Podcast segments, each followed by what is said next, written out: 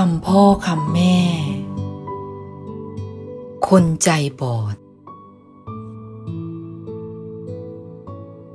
ลูกรัก ลูกคงเคยได้ยินคำพูดที่ว่า มองกันแต่ในแง่ดีมาบ้างคำพูดนี้ บอกให้เราหัดมองแง่ดีของคนที่เรารู้จัก คนที่เราคบหา หรือคนที่อยู่ด้วยกับเรา เพราะคนเราทุกคน ล้วนมีข้อบกพร่องในตัวด้วยกันทั้งนั้น ไม่มีใครที่จะบริสุทธิ์ผุดผ่องไปเสียทั้งหมด จนหาที่ติไม่ได้ เมื่อรักจะคบกัน รักจะอยู่ด้วยกันก็ควรมองหาแต่จุดดีของกัน ส่วนจุดด้อย หากมีไม่มากจนรับไม่ได้ ก็มองข้ามไปเสีย ยกจุดดีที่มีมากกว่ามาเป็นจุดเด่น ก็จะทำให้ลดจุดด้อยของเขา หรือทำให้เจือจางลงไปได้ อันที่จริง คนเราทุกคนล้วนมีจุดดีด้วยกันทั้งนั้น ถ้ามองด้วยใจเป็นธรรม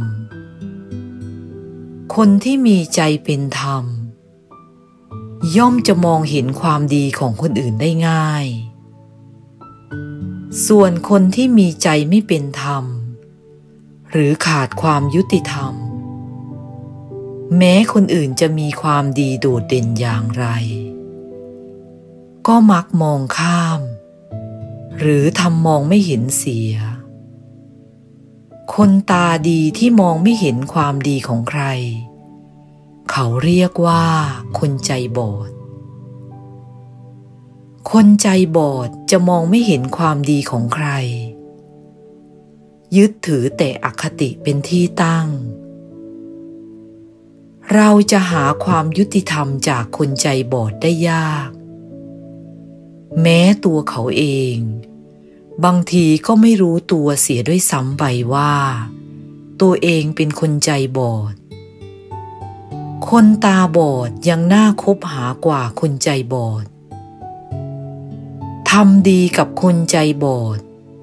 ก็ต้องทำใจไว้ล่วงหน้าว่า เขาจะไม่มองเห็นความดีของเรา ที่บอกลูกเช่นนี้ ก็เพื่อให้ลูกรู้ว่า คนเรานั้น รู้หน้าไม่รู้ใจ